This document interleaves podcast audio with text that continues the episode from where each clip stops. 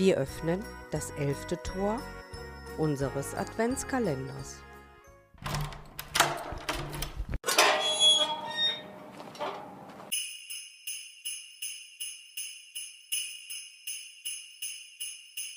Der Brauch des Adventkranzes hat heidnische Wurzeln.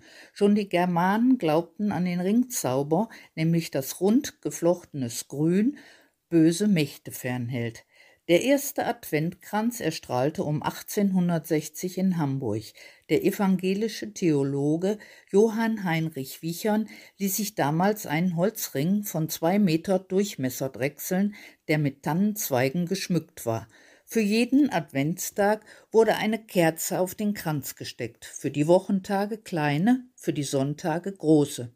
Diese Sitte verbreitete sich schnell im deutschsprachigen Raum. Im Lauf der Zeit wurde aus dem großen Kronleuchter mit seinen vielen Kerzen dann der Adventkranz, wie wir ihn heute kennen.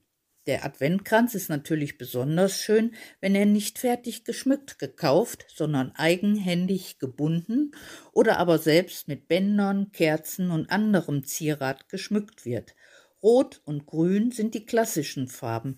Sie symbolisieren die Farben des Lebens sowie das Blut Christi und seine Treue zur Christenheit.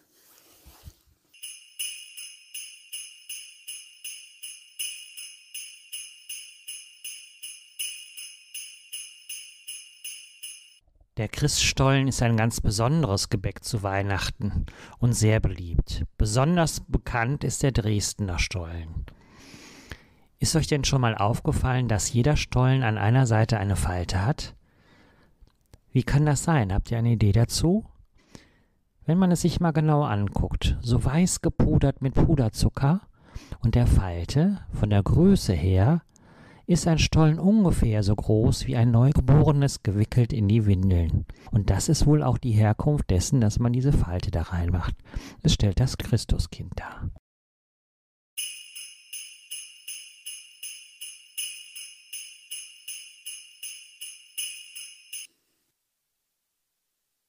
Christkind im Walde.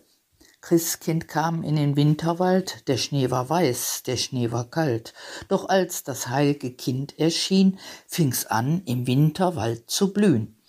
Christkindlein trat zum Apfelbaum, erweckt ihn aus dem Wintertraum.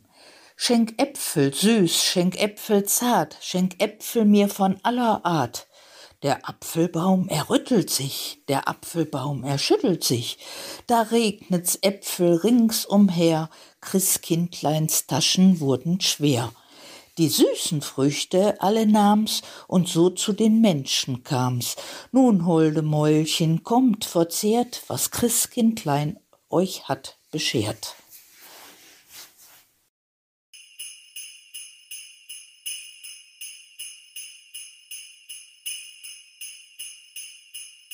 Neues aus der Weihnachtsbäckerei.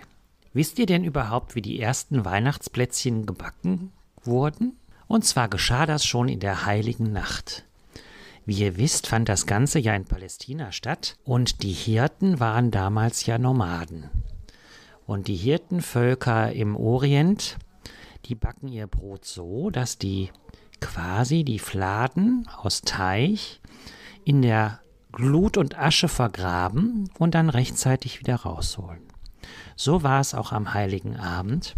Die Nomaden hatten ihr Brot schon in die Glut gelegt, und da erschien ihnen der Engel, und sie rannten alle begeistert zur Krippe, um das Christuskind anzubeten, zu bestaunen, Maria und Josef zu gratulieren, die Engelschar zu hören, und das Ganze zog sich natürlich über Stunden hin.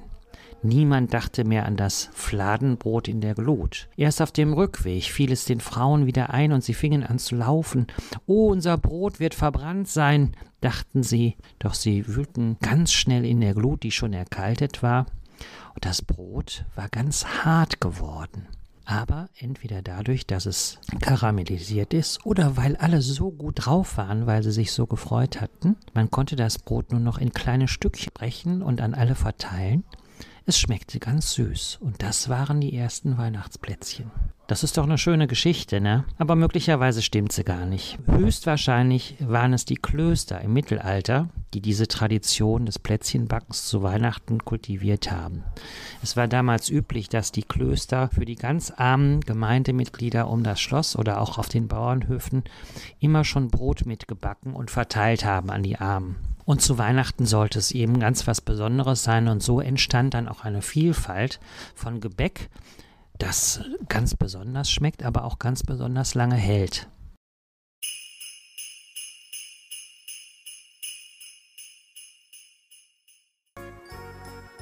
Das heutige Tor gestalteten Jutta Plickert und Peter Bemenburg.